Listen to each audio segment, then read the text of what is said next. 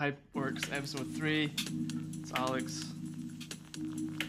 It's Jake. Jake again. Back again. Back again.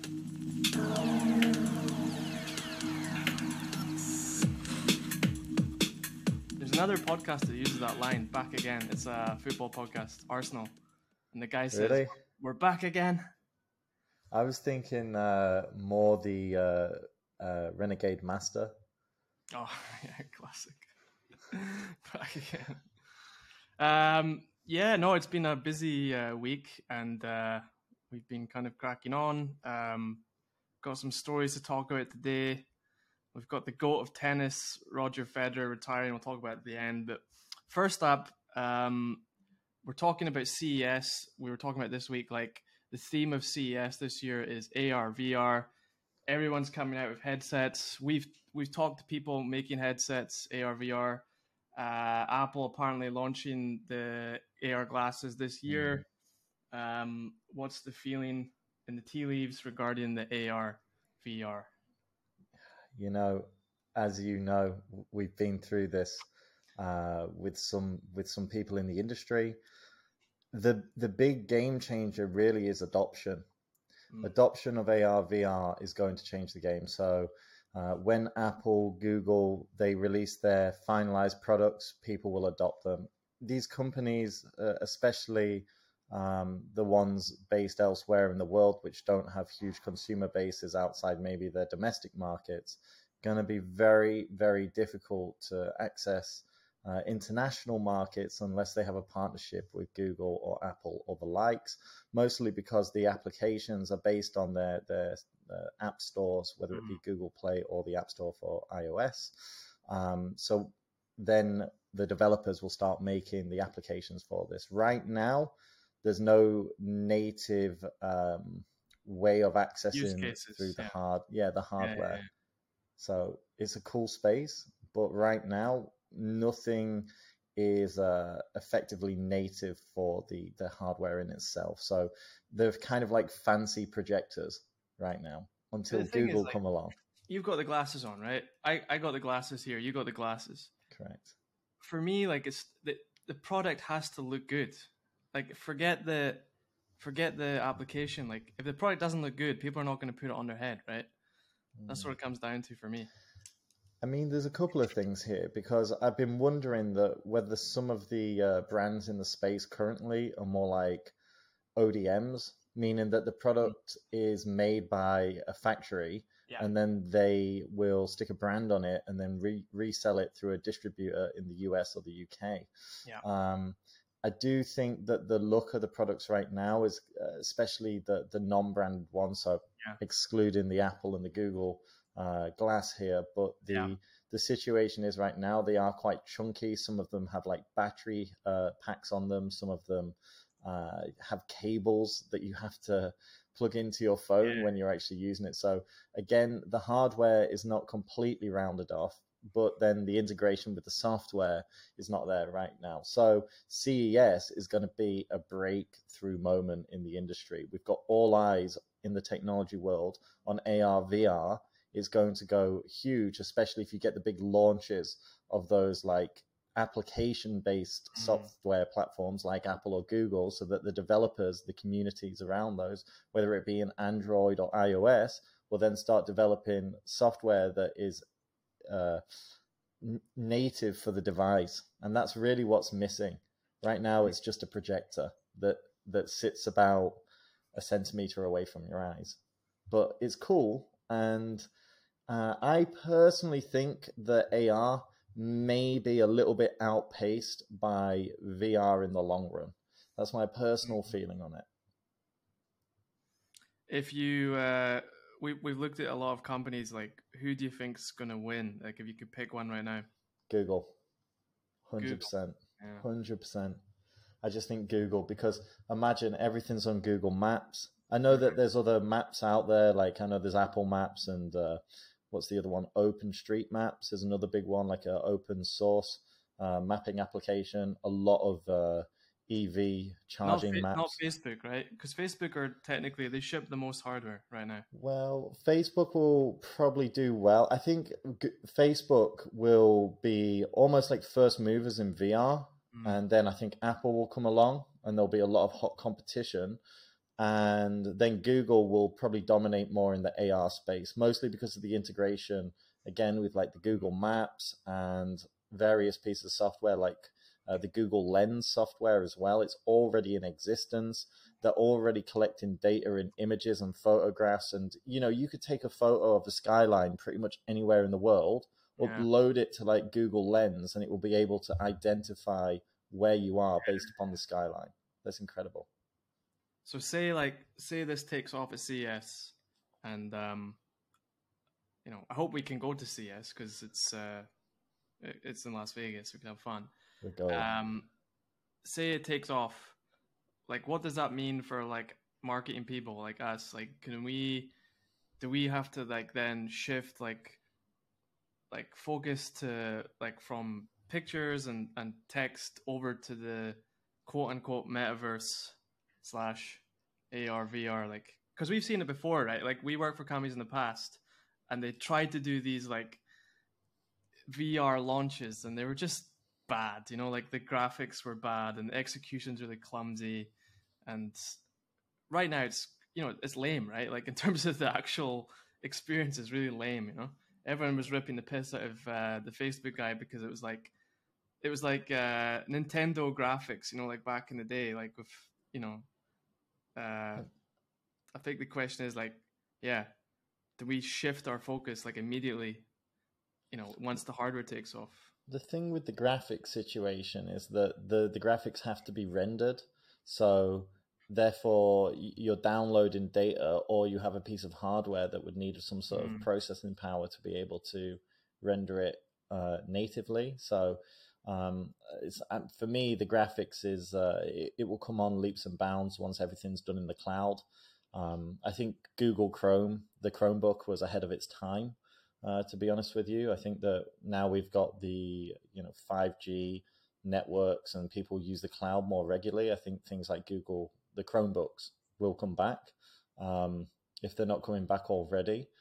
Uh, the situation with A R V R in terms of like the, the paradigm shift, I think here's the thing. Okay, so as you know, I you know I don't just work in uh, digital advertising and the buying on the media side, but I also do the social media side as well. I still think social media generally, uh, in most places, we're going to say about eighty percent of companies here take the uh, eighty twenty distribution rule. I think eighty percent of all of the social media marketing is just fundamentally out of date. It's yeah. uh, the space moves on so quickly that companies that don't have a dedicated social media manager mm. that's doing it for the passion rather than some sort of part-time job, uh, they won't keep up within the space. And the reason why they won't keep up within the space is the way in which the algorithms on the, the Facebook, Instagram platforms, for example, change the way the platform actually changed in terms of the, the features and the mm. uh, the opportunities are there. So you can have stories, reels, um, you know, taggable products, um, the way in which the, the, the feed displays, such as uh, whether it displays likes, whether it doesn't display likes, how it like, um, how it, what's the word? organizes the feed, whether it's based upon uh, the amount of likes and engagement that it's got, or whether it's just random based upon your interest. Mm. So all of these things are constantly in flux. Yeah. Um, you know, you have to really live in the social media realm to keep up with the social media mm. world. And I think that eighty percent of companies don't do that. And henceforth, when I think that we move to the A R V R space, you'll have the same situation. Every so you have agency, the early adopters, right? And right. Then- Yeah, I mean, as soon as that space comes out, we're going to be wearing A R V R headsets because we're going to be able, we're going to have to be able to understand those realms and those worlds. And people that aren't active users of A R and V R will not understand mm. how the space is operating, how people are living it. I mean, I'm sure if you take Gen Z today, Gen Z, they're already in the V R world. Yeah. There's all kinds of things going on in V R that, you know, if you're not constantly in that world, you won't understand. The, I the think thing is really, well, yeah, I was going to say the thing is like the when you think about the smartphone, the smartphone replaced a lot of stuff, a lot mm-hmm. of gadgets like mm-hmm. camera and um, obviously T V, and it's it's it's replacing a lot of stuff. I think like take your glasses for example. I can imagine like right now we've, we're looking at a laptop and we've got a phone, right? I can imagine your glasses could replace both. You could just, me and you could just be wearing glasses, and we, we could just be like talking to each other with a mic in the glasses and with the camera, and we, it could all just be done through the glasses, right? Conceivably. So, I mean, yeah. in a way, that's probably what the next, you know, version of Google Glass is going to attempt to be doing. I mean, Chromebook is one thing that was ahead of its time, but Google Glass as well. The first version was well ahead of its time. Yeah, a big, and Chromebook succeeded because it, it forced the other guys, the O E Ms, to up their game, right? And then they they think, oh, this is a good popular product. We're going to make Chromebooks as well. And then obviously proliferated. So someone, say Apple launched in January, everyone and their mother is going to launch uh, glasses next year, right? Do you, so, I, I got a question there. Do you, do you think that Chromebook was a success? Financially, probably not. But it, it, it forced like the Lenovo's and it forced the Samsungs and all the other O E Ms to churn out better laptops. The, the quality of the laptops got better after the Chromebook. Um, that's my opinion. I don't know if it's fact, but I think they're my next two investments, to be honest with you. Uh, the next gen Chromebook and the next gen A R glasses. That would be uh, awesome. Which is a good segue because uh, I, I tweeted out this uh, B C G graphic this week of the fifty most innovative companies. And these lists are always subjective, right? It's like some M B A makes a list and like everyone's like, oh, they, they must be the most innovative companies.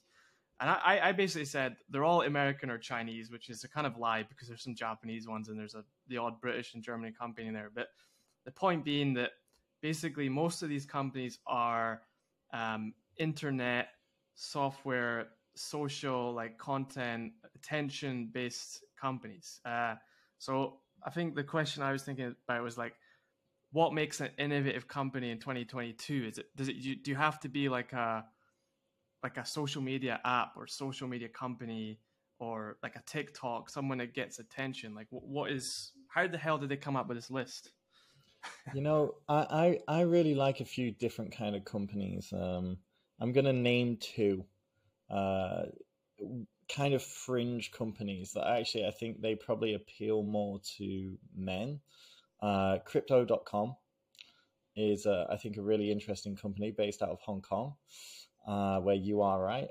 And uh, I think I'm going to take another one, which is going to be a little bit funny, but Manscaped, the, yeah. uh, the trimmer, the lawnmower.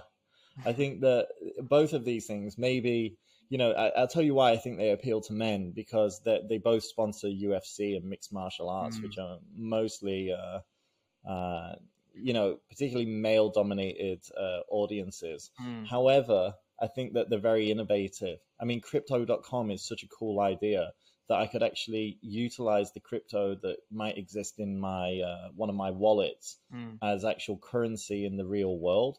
I know friends of mine who actually use it, so uh, I don't think it's bad. I think but, it's a, a cool idea. So you think like, so that list is like kind of B S, right? Because it's basically the biggest companies by market cap, and it's well. Random. I think a, a lot of innovation within those big companies happens because they're actually like buying. Is is that? Can you hear that cleaning? Sorry. No. Oh, thank God for that. Uh, there's a crazy cleaner in this building. No, I mean, so, so we take a list, right? You've got Apple, Microsoft, Amazon, Google, Tesla, Samsung. Fair enough, you know. Um, but then you've got companies like Huawei, I B M, Dell. Like most people wouldn't really associate those companies with like innovation, right? Like now. Well, I think Huawei is a bit of an Oppo in that sense. Like it puts patents on absolutely mm-hmm. everything. So I think that's one measure. There's different ways to measure innovation. Like you've already alluded to, that those lists are quite yeah. subjective. Your old company is twenty-two, Alibaba. Alibaba. Yeah, again, yeah. I think an unbelievably uh, interesting place. Um, there's a lot of things going on in Alibaba behind the scenes. Like, for mm-hmm. example, they develop a lot of their own internal software products, which are quite cool. They integrate a lot of data uh, mm-hmm. across all of their different uh, data streams, and their their you know their analysis of that data, which is mostly based out of Singapore, is absolutely intense. It's incredible. Yeah. Uh, they've got so much information in the cloud, and the way in which they track people that come in, like come into their product world, that interact with any of their products, they mm. track you within their product and off their product. Mm. It's it's incredible, really. Yeah, and uh, the, the, the sorry, go on. I do think it's like innovation, but again, that's innovation in one space. How yeah. somebody outside of Alibaba would decide that Alibaba are the most innovative, I'm not entirely sure. I mean, of course they're going to be innovative. They've got a lot of money to test and iterate. But this real situation for me is that I just like seeing things that are completely new, hmm. which is why I think that crypto dot com is a really interesting use case, because maybe it wasn't the first in that space, but it's certainly been one that's held out the longest, and mm. I don't think it's going anywhere fast.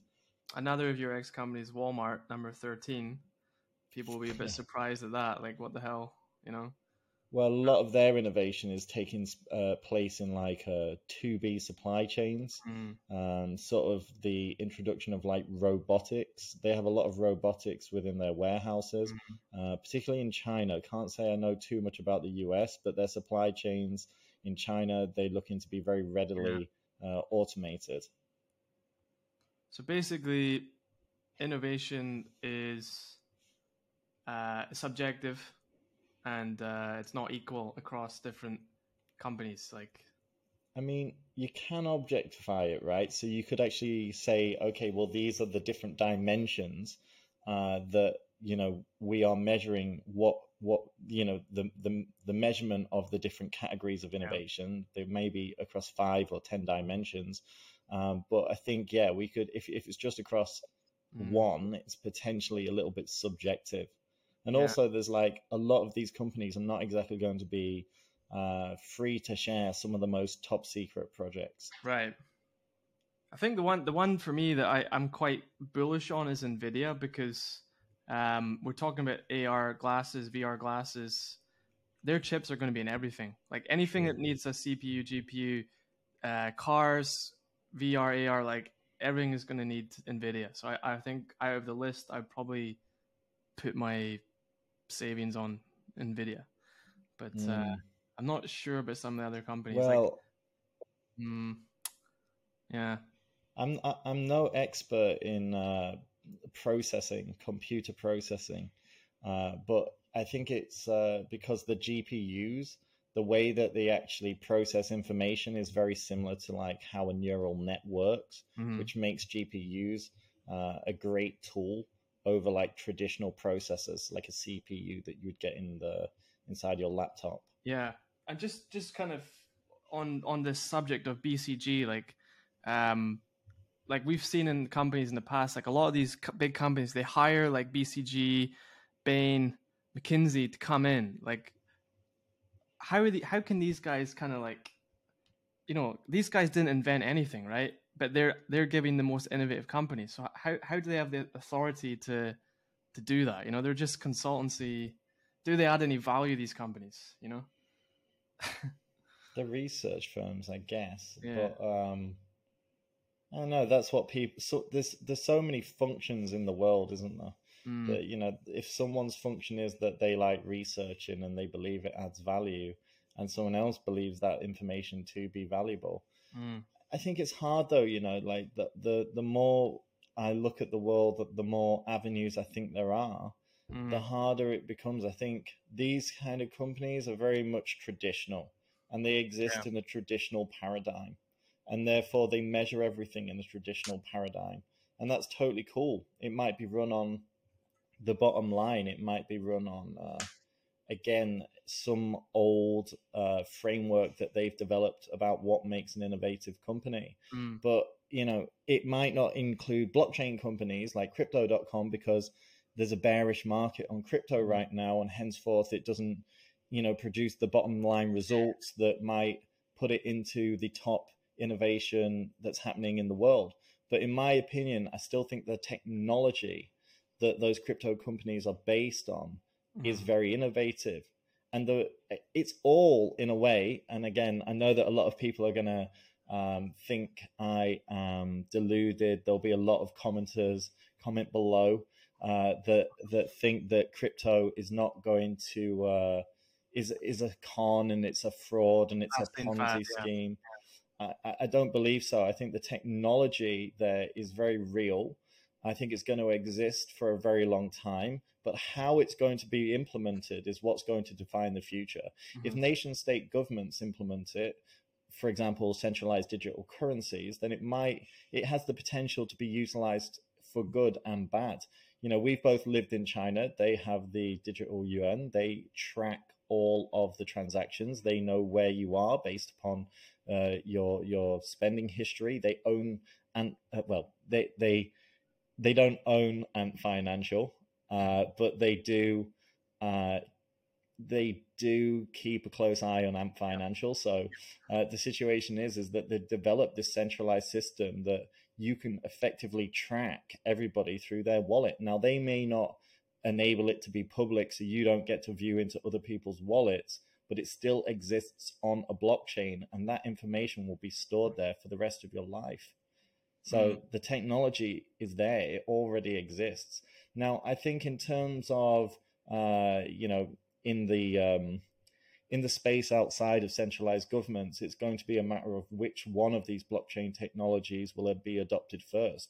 Some blockchain technologies, for example, like um, Ethereum before the merge, uh, people might say, okay, well, Uh, it's a high energy consumption, so they've reduced the energy consumption. Uh, and the same is true of Bitcoin. However, again, these are probably like first mover advantages. I would really be curious to see um, which ones are going to be integrated into the main uh, systems. For example, you could trade uh, Facebook coin for Solana or Ethereum. I think that actually happened three weeks ago, by the way, that Uh, the yeah, the, the, the technology was actually implemented to be able to trade yeah. uh, perhaps Facebook token with Ethereum, which would be an absolute game changer because you'd see people buying up Facebook token so, early on. So basically, the bleeding edge doesn't need consultants, but if you're an older company, you've got more process, you need the consultant to kind of help you do your two by two matrix, you know, sort out your business essentially, because you, otherwise you're going to fall off the, the face of the earth. I guess it depends on the consultant. Mm. Um, I know somebody, uh, shout out to uh, Liu, Liu Shan. Uh, I know somebody that uh, works in an incubator for blockchain companies based out of Singapore. And before they did that, they were in uh, Capgemini in consulting. And then afterwards, they were in a V C. Uh, this person would be at the cutting edge and they'd still be a consultant.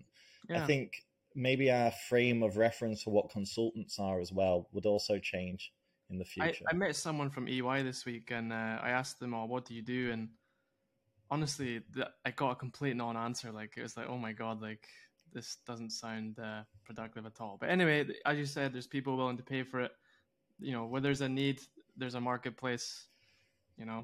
Well, there's also a lot of roles and people within company that mm. at face value, it might look like it's very valuable, but then the reality is, is what they putting into the, the workspace, the application of the eighty twenty rule. But you hear hear all the time startups, like the founders and the, they build the technology, they disrupt the market. And then once they get to a certain size, all the M B As come in, the consultants to the adult supervision, right? To kind of get things in line, the ducks in line before the company goes public or so.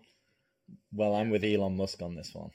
I don't think you need a degree or an M B A to be yeah. innovative or good in business. I think that's just like, are you part of the, you know, M B A boys club? I think yeah. that's what it is. I'm not saying that it doesn't give you access to other people that might share your frame of reference or paradigm. It definitely does. But an M B A, it was something that when I was at Walmart, a lot of people were doing an M B A. I was thinking, oh, I better do an M B A.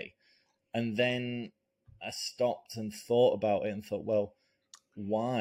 You know, a lot of people are doing it just for the network. It looks like a two-year party from the outside, to be honest. On the golf course, on the country club, Right. Yeah. It's an old boys club. It's a cigar room. Expensive, expensive old boys club. True. Uh, cool. Um, one of the companies is not on this. Oh, actually, the company is on this list. List is ByteDance forty-five. They own TikTok. Um, TikTok was in the news this week because the guy that runs TikTok Global, he used to be at Xiaomi. Uh, he's a Singaporean guy. So basically, there's this big furor about TikTok in America, and they want to ban it. So they, they make this Singapore guy C E O to try and, you know, make it more global.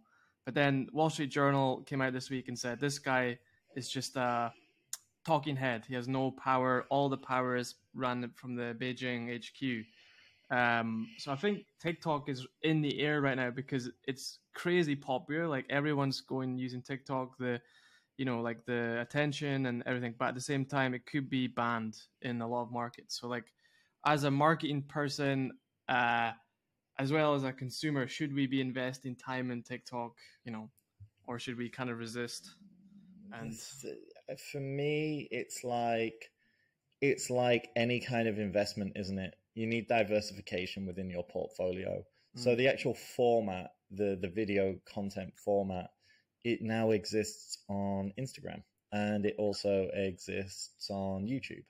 So in terms of like TikTok, yeah, maybe. But if we're investing in that format of video content, you might as well put it on Reels, and you might you may as well put it on YouTube Shorts as well. So mm. I don't I don't know whether investing in TikTok like as like putting all your eggs in one basket is necessarily a good thing, especially when there's a a little bit of uncertainty of whether it'll exist in Western markets in the future. Now, to come back to the point of what the uh, Wall Street Journal article was pointing out, uh, I think that's really a reflection of the culture.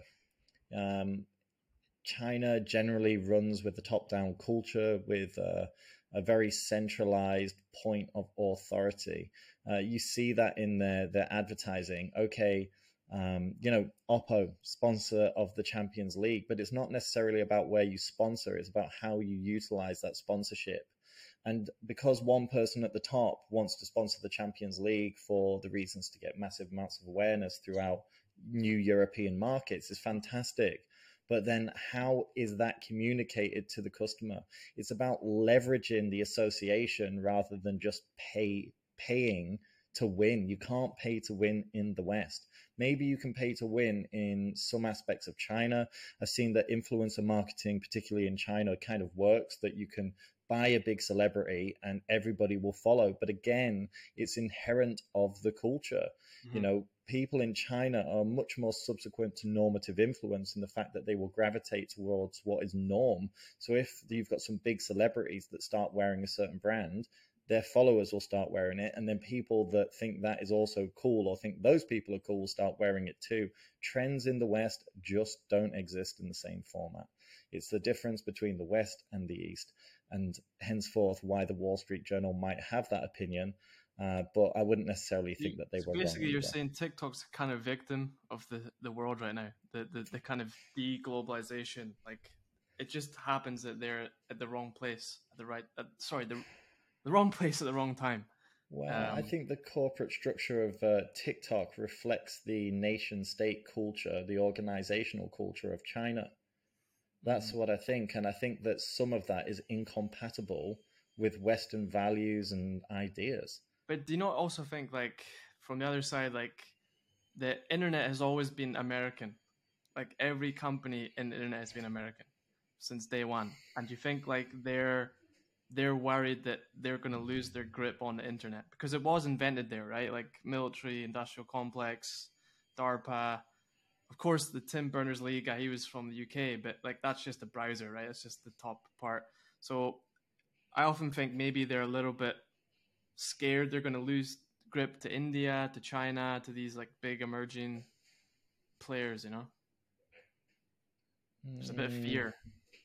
I'm not sure if it's about fear, but I'll give you a very clear example of what might uh, make nation-state governments nervous about the adoption of TikTok. Um, for those that have never lived in China, they may not know this, but inside China, the TikTok is called Douyin. It's a different app. It's a separate application. It, it works slightly differently. But I think it's like if you're under sixteen, then your your uh, your screen time on this application is limited to an hour, maybe a couple of hours a day. Whereas if you go to the West, it's unregulated, and the content on there is often quite, we'll say, loose.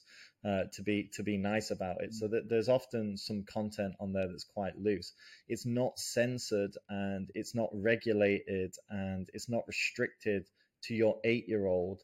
But if you go to China, it, it would be very much a different story. Mm. And I think that that makes nation states gov- uh, governments nervous, because it, it, they they're kind of worried that uh, it's a backdoor to China to have media influence within their nation. And to sp- like spread ideas. Mm-hmm.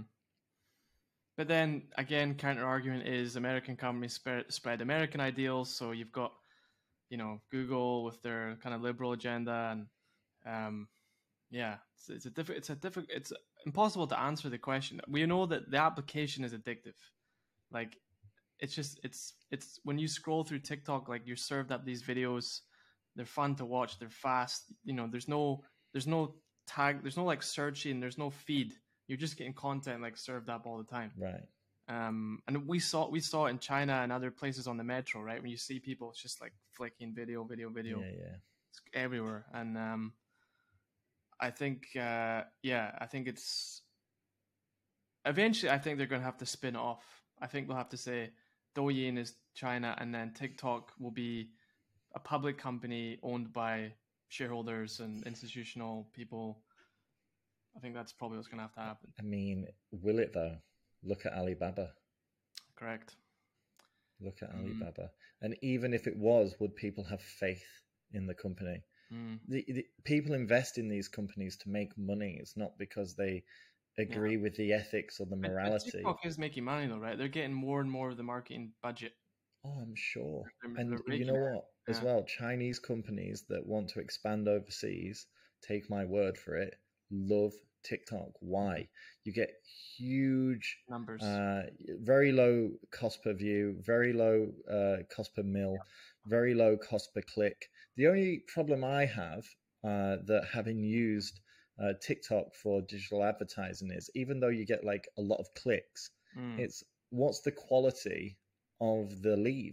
What's the, the quality of the acquisition? Mm. Yeah, the cost may be low, but maybe the conversion, you yeah. know, let's say that you're driving towards a conversion goal of like a sale. I tend to find that you, you don't convert many leads, yeah. which may in itself present a problem, because you may have other advertising uh, like uh, yeah. software plugged into your to your site. Let's again say Shopify yeah. for the example, although I could have said AliExpress, and it will yeah. confuse it with regards to uh, the demographics and the profiling of people that actually might be interested yeah. in your product or service. Another thing we we know as well is that we work with creators and K O Ls, and they have like two revenue streams, right? They've got the ad revenue and they've got the brand deals. Right. Um, and the, the like YouTube gives them the ad revenue, it gives them the brand deals. TikTok really only gives them brand deals. It's, they're not getting monetized. And we saw this week, uh, we, we posted our first shorts this week, and it was yes, a good week to post them, because uh, YouTube also announced they're going to monetize the shorts. So basically YouTube are kind of going after TikTok, saying, you know, you post your short videos on our platform, we're going to pay you. And TikTok don't have that. Right. So interesting to see how they respond to that. True. I mean, I know that other social media platforms are following suit here. Uh, I think Instagram uh, is going to be the yeah. next one, but TikTok does have a marketplace for creators, uh, which is something that is uh, unique. So it's easier for the smaller influencers to be able to strike up deals with brands. Yeah.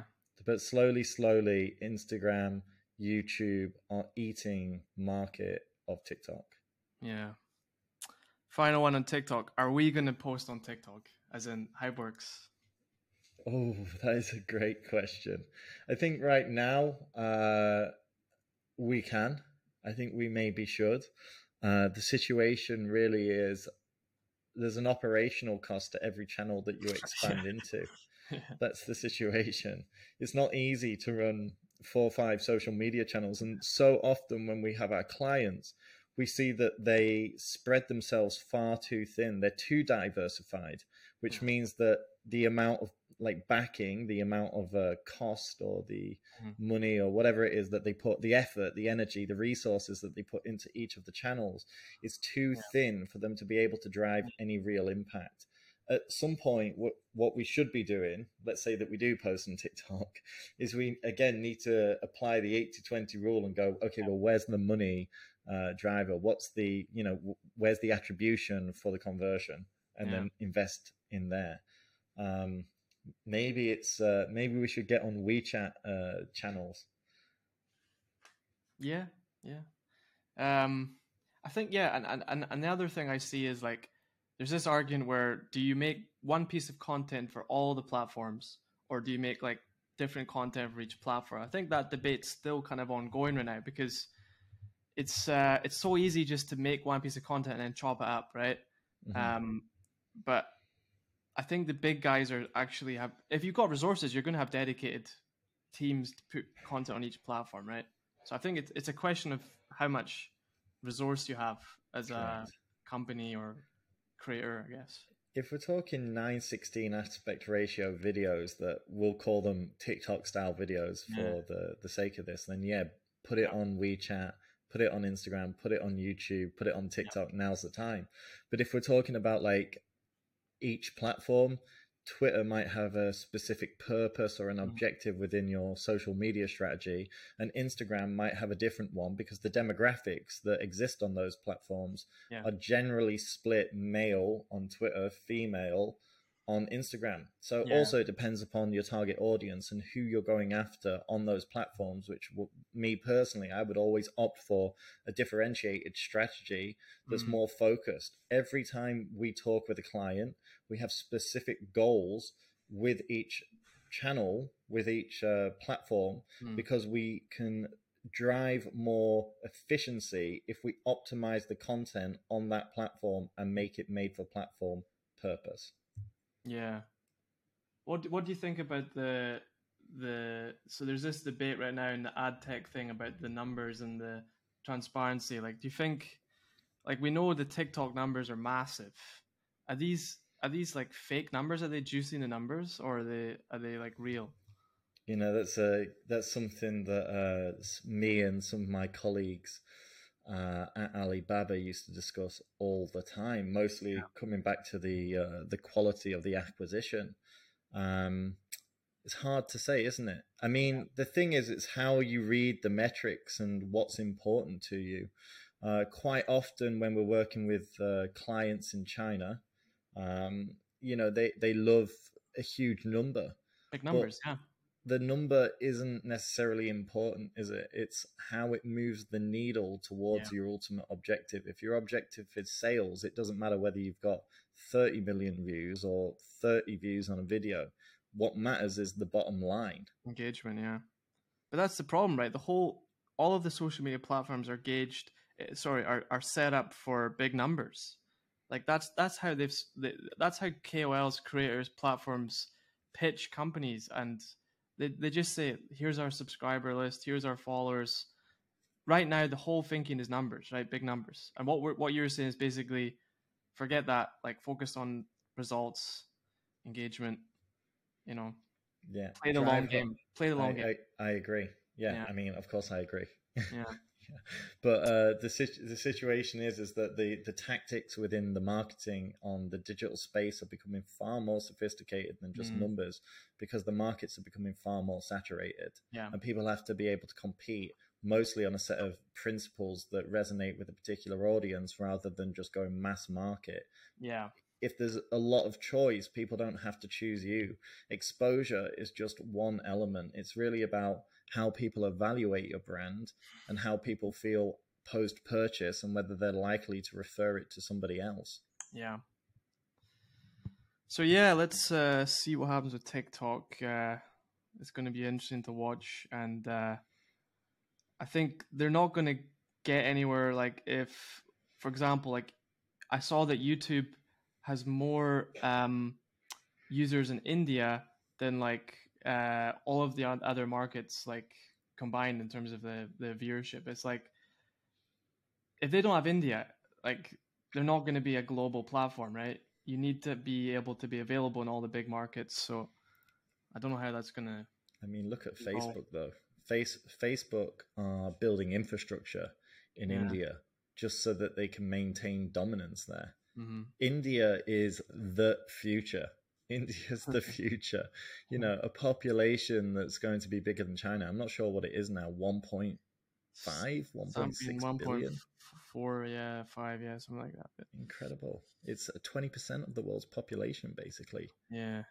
Speaking of something that touches the world's population, um, subject close to your heart, music.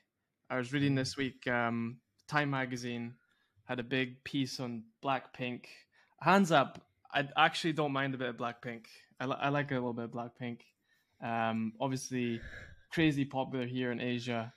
Um, but the criticism on the article was like, the, and this probably happens to a lot of bands, artists, is like they have a breakthrough, right? They have a new voice, a new direction. Um, but then the problem is the commercial side kicks in, right? Because when the record labels come in, they say, oh, we can make money from this artist. And then they changed the band into like a formula. So like the criticism in the article was like, well, Blackpink have a lot of potential, but actually they're becoming very formulaic. They're becoming very commercial. Their their music's kind of tailored towards like different brands and different like markets. Um, do you think that's a valid criticism? And do you think that's a worry for like music as a whole? You know, like with Spotify and like these big platforms, you know, dictating a lot of the the kind of um what's the, the, the artistic um direction. Yeah, I've always held a strong position on this. I mean, I personally like my music to be artistic, so I really like an artistic expression. Though the other day, um one of our good close friends, uh, shout out to Tim Page, uh came every week Thailand. we sh- every week we shout out Tim Page. Yeah, that's true. um Yeah, shout out to Tim Page. Um, he, we, we were talking about that Drake song. Well, not Drake actually, Travis, Travis Scott, and um, the production on that track is a is a really really interesting track. The track is called Sicko Mode, okay, and it's it's just a really interesting production. There's like several voices on there that are ad libs from other artists, not actually the artist, but they're distorted, so you wouldn't you wouldn't know it if you didn't know it. Um, you might know it if you watched the music video, but you wouldn't know it if you just listened to the track. Anyway, we searched out who were the songwriters on the track and who were the, you know, how many people were in the production, and there was a team of like forty people just listed on the Wikipedia page. That doesn't even include perhaps like um any kind of like, you know, assistant producer yeah. or ghostwriter. So how many people actually produced that track is kind of unknown. Now, again, it could come down to what is the definition of like artistic, like uh, uh, artistic, how do you artistic say it? Artistic direction. No, artistic. like artistry. Artistry. Artistry. Yeah, that's it. Um, it could be, come down to your subjective definition. Mm. Uh, but the reality is, I mean, me personally, uh, I'm a big fan of like almost like singer songwriters and bands, Mo- or even music producers like D Js, like that actually produce their music that's made as an expression rather than just to sell. Mm-hmm. And I think that that's part of the issue uh, that we see within the music industry, that people... some people do it for the love and some people do it for the money. And again, it may be down to personal choice. My feeling today, though, is that the record labels have so much influence, especially in like modern forms of uh, music content consumption, Spotify, uh, even MySpace back in the day, uh, yeah. that it's changed the nature of the game. When you were growing up in the nineties, the charts were very different because it was probably like twenty to thirty year olds going out and purchasing albums uh you know Virgin Megastores, H M V, or whatever the American equivalent of those were, like record shops, and that would define the charts. You know, that would be popular music, pop music like we know it. What's changed the game these days is it's though it's like fifteen year olds streaming yeah. on Spotify that's defining yeah. what is popular music and popular culture. So yeah. I think there's been a shift in demographic that's also based about the, the consumption. So that's music. That's a great ar- argument from the uh, artistic side. Uh, but then you'll get guys like the record label guys and the Spotify guys. They'll turn around and say, Jake, but Blackpink, they've only released thirty songs in their mm-hmm. how many years they've been active, which is tiny number, right? But then they're the most followed uh, girl band in the world on social media. They've all got like sixty, seventy million followers on Instagram. Commercially, they're massive success. Like that's their, that would be the counter argument, right? They're successful. People like the music in general and they're successful. What's not, not to like? And so they're the biggest girl band. And then they would apply the same to like Harry Styles, another guy who, who's got a good voice. Like we know he's got a good voice, but then all the songs are, as we know, quite meh, you know, like everyone's like, oh, it's, it's melancholic, but it's not like, it doesn't really strike home. And he's the same, you know, like very successful commercially, sells out every arena. Uh, everyone loves him. You know, he has this, he walks that line between the, you know, like the, the romantic guy and the L G B T and like, you know, he touches a lot of bases. So how can you be critical of these these uh, artists, you know? I mean, for me, it's just what, what I'm not critical of them. For me, what for me, it's like the distribution channels of music don't don't necessarily fall in favor of artists. Mm. You know, I, I want to see more projects by successful. You're saying it's not their fault. You're saying it's not their fault. They're just in the system, right?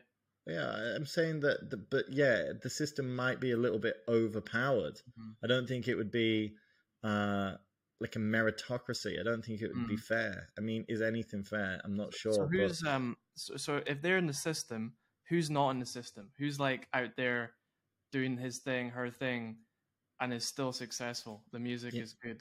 You know, it's funny you should say that because uh, the other day I did see a little documentary on the Arctic Monkeys. And uh, why they became famous, basically. And effectively, they were giving out free copies of, like, their band's recording.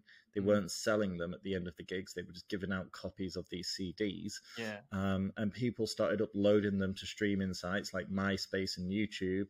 People were sharing them Bluetooth on mobile phones. This was almost like the birth of the uh, the the music age on the internet. Mm-hmm. And um, when they released their first single, everybody already knew the song, everybody knew the words, because that, to be fair though, that was a different era though. Like I mean, like today, who who's today who's like busting out the system, like who's ignoring all the the kind of uh the the, the channels and the the kind of matrix. Well, I became a big fan of the Black Keys for that reason, to be honest okay. with you. I, I'd never really listened to their music. I mean, maybe one or two of their songs that had made it big in the charts, mm-hmm. uh, but I'd never really taken the time to appreciate them as a band. I think that I think that's the thing, though. As the times changed, the culture around music has changed. Mm-hmm. It's no longer people going into record stores and buying like a twelve-track double-sided vinyl. You know, it's I'll, people. I'll, I'll drop a name. I'll drop a name who I think's not following convention, and I'm not being biased because he's from Scotland, but. Um, I think two weeks ago, Lewis Capaldi put out these billboard ads, and we'll put it on the screen, where he's basically lying naked. Um, and he's not the most uh, aesthetically Fetching. pleasing uh, guy. I think he's he's not really following the rules. Like he's he's not that conventional guy. I agree. Um, I like him. I like his persona. Kind of, he's a bit like Ed Sheeran, but like in musically, but he's not like Ed Sheeran in terms of like following the the kind of script, you know, in terms of the the vibe and the I don't know. Yeah, I mean, shout out to Ed Sheeran, really. I know that some of his songs are uh, co-written with songwriters, but uh, I mean, I don't know anymore. Um, I hope that he still gives um, uh, credit to the songwriters and they, they still make uh, money off the tracks. Yeah. Um, I know that he... This was a while ago before he was like the success that he is now. I know that he would often tour some smaller tours with the people that helped co-write some of the songs, and he would go around some of these countries. Uh, I do think Ed Sheeran is uh, is another artist that actually popped into my head. And yeah. maybe it's a good thing because he is the most listened to artist in the world on Spotify. So maybe, maybe like unique talent does shine through in the end. And, you know, he, he's a guy that if you, you look back, I mean, I remember seeing him break onto the scene on YouTube, really. He was like a YouTube artist because he was like a little ginger kid that could occasionally rap and play a guitar. But, um, yeah, prop, props to him. I hope he still uh, supports the grassroots. What about, um, have you listened to Bad Bunny? I was checking the Billboard charts. This guy, Bad Bunny, is like all over it. No, I haven't, I haven't but I have heard Cardi B and Little Nas X. Cardi B's one of those that kind of is, yeah. Lizzo, Cardi B, same kind of thing. Yeah, I mean, I Cardi B, maybe she's a product of the modern day culture, but I just, I think that some of her music is a little bit explicit. What about personally. The Weeknd? What's your thoughts on The Weeknd? Mainstream, but I mean, I would have to look more into his like uh, writing styles. But again, I know that he's got a few exceptional songs, a few exceptional tracks. Yeah, no doubt. Um, so basically, on the music side, uh, do you think it's like near term? Do you think we're going to be in a good spot in terms of like music, or do you think where where are we at? Like in your My estimation is that the music industry is very much following the trends of like the normal business industry, mm-hmm. whereby, you know, there's some um, companies like we in the in the sense of music record labels yeah. that totally yeah. dominate the space, and it makes it much harder for breakthrough artists and bands and, or and D Js. Streaming, streaming's a duopoly, right? Spotify and Apple, so you're either on one or the other, right? And yeah. I, I don't think that that's. Uh, a great way for artists to get recognized. Yeah. Maybe though in the future they'll almost be like a band or musician that does what Andrew Tate yeah. did, basically, like yeah. sort sort of plays the system. Well, Jay-Z tried to do that with Tidal, right? He tried to say we're just going to have our own streaming service, but it didn't work ultimately. Didn't uh... Well, well, he actually made a lot of money from it. To be fair, when they sold it, he made a lot of money, but it didn't go mainstream. Didn't... Wasn't Deezer also one of those, and that these like... are still going, I think, but in France, right? Popular in France. I have no idea. I think it's kind of Don't dead. Use it. And the other I one, was SoundCloud, was the other one, but SoundCloud, I used it, but just didn't make any money and didn't grow. Well, I also used uh, SoundCloud back in the day, in like yeah. two thousand twelve, and it was really good for independent producers independent, and yeah. musicians. But I think everybody's got to be on like Spotify, yeah, Apple yeah. Music these days. And even YouTube. Everyone. YouTube as yeah. well. Um, final one. Uh, I was watching it this morning when I woke up. Uh, Roger Federer, last ever tennis match. He was greeting in tears. Um, personally, for me, like he was a bit of a ledge because like he was a guy that um, in tennis, like tennis was all about brute force. So the most mm-hmm. powerful guys, the Rafas, the, the the Novaks, they just smash it. Um, and this guy, he was just so elegant and graceful, and it, it brings up the old like metaphor in life, like, but you know, um, nice guys always come last, right? But but Roger actually bucked the trend, and he actually won a lot. But he was a nice guy. Never said a bad word about anyone. Never got angry. Never throw the racket. Never like do any Novak style like tantrums. Um, so basically, do you think like he's a good role model in today's era, like to win? Yeah. He's yeah. still, you know, I, I don't, I can't say I'm a huge uh, tennis fan, but yeah. uh, Roger Federer is uh, my favorite personally. Mm-hmm. Just um, the way he carries himself, right? It's, it's got finesse. finesse. It's got class. Yeah. And that's, that's the reality. That's how you should live your life, right? Like, correct. Don't, you know, badmouth people. Yeah, I mean, it will play out in the long term as well. Like when people talk about the greatest of all time, whether it's in golf or or football or um, business, business, M M A, yeah. you M M A. know, anything. It it could be anything. There may be people that burst onto the scene and uh, they're an explosion of colors and words. But then I think when people look back and reflect in fifteen years, it's like, well, who who's uh, whose morality Uh, did we like the most? Who was yeah. the... I mean, we're talking about the Queen there. Like the Queen obviously carried herself very well.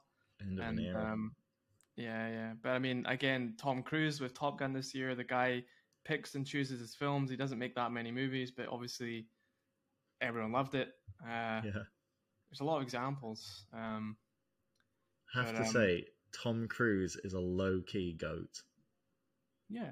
I will say that because uh, I watched uh, Edge of Tomorrow literally yesterday. Edge have you seen it? Uh, what's that? What's that one? Uh, it's it's fantastic, actually. You should go you should yeah. go and watch it. It's a that great one film. Of the older but... ones, like nineties or uh, two thousand fourteen. Is it? Oh, jeez.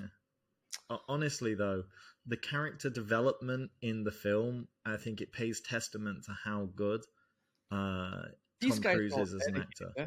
Like Federer, Tom Cruise, like it's dedication to the craft. That's that's what they all have in common, isn't it? Oh, one hundred percent. Same with Ed Sheeran. Same yeah. with Ed Sheeran. It's like their willingness to fail and get better. They put yeah. themselves out there, you know, yeah. and if they fail, they'll start again at their beginnings. That's it. You know, yeah, it's I, nuts. It's uh, that's that's how you should live your life. You said it. Mm. That's how but, you should um, live your life. Who's who's? I know you mentioned M M A. Like, who's the one person that you look up to in terms of like celebrity? Like one or two. Um, M M A. You, no, I mean M M A, anything. Any anything. M M A, fastest growing people. Sport in the world. So I mean, anyone famous like in the history, like celebrity, you know, artist. Oh, that's a tough one. That's a really hard question. I mean, when you said M M A, I, I was thinking Khabib. Khabib. Um, I, I really was, you know, the guy lives in the mountains. Oh, you're going to say like Frank Bruno or something. No, no. Oh, Mike Tyson almost crossed my lips, but then I remembered that he'd been to prison and was a serial offender. But, you know, the mindset of a champion at the same time. I mean, I can respect him in that, but is he a role model? Probably not. Same with Conor McGregor, not a role model. No. Khabib, potential, but I don't know enough about him. He seems a lot more humble. Um, who else? Ah, oh, that's that's a tough one. I mean, the, the whole thing as well is like Messi, easily one of the best, humble, quiet yeah. character. Yeah. Who else? Who else is on there? I, I, I, for, for a long time, I thought Jeff Bezos until I found out about the, you know, he ditched the wife. Um, you know, that wasn't very nice. Uh, I mean, obviously, tech guys, we'd say Jobs, because Jobs, like, hired himself, like, super charismatic, and he changed the world, blah, blah, blah. Some people but didn't like him, though. Some people didn't like him. But, uh... It's a yeah. tough question, that. It's a tough question. Politicians, no. No one really in politics.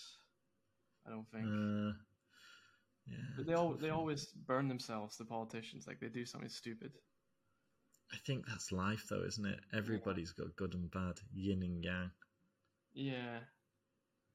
You know, um, no one's perfect. No, that's the, tri- that's the truth. Like, no one's perfect. Yeah. Always, uh... David Beckham? What about David Beckham? Uh... Uh... The thing with David Beckham is he wasn't the greatest footballer. So, like, for Why me... Why was like, he such pure, a sensation, you know? Just marketing, right? Like, branding, image. He's not He's not one of these amazing, legendary talents. You can't put him on the same level as, like, Ronaldo and Messi. So, I don't think uh, he would go there. But I mean, he was for some people, though. It depends, yeah. again, how you define it, you know? Yeah, I don't know. I I wouldn't put him up there with like Messi, Ronaldo, no. but I can understand why. I mean, Thierry Henry, completely underrated. A lot uh, uh, in the business community, like like America, you have Gates, you have Jobs, um, Buffett. In the U K, you've got like Branson, Felix um, Dennis, Felix Dennis, like these guys, Dyson, the Dyson guy, James everyone's Dyson, like, yeah. yeah, yeah. But these guys are. You know, they're just human what about beings, Alan right? Sugar? Yeah, yeah, they're just they're human beings. They've got their flaws, you know. Right. The Dyson guy was like Brexit, Brexit, Brexit, and and then he pied off to Singapore, right, with Dyson. And uh, Sugar, um, I don't know, like Sugar's not. Um, he did a lot of dodgy well, he's stuff. He's the Donald well. Trump of the U K, isn't uh, he? Really. Kanye. uh, a legend, really. Again, another another one that. Mindset. his mindset is uh, what puts, you know, differentiates him. Mm-hmm. Really, really believes that he can do anything, and then he goes and does it.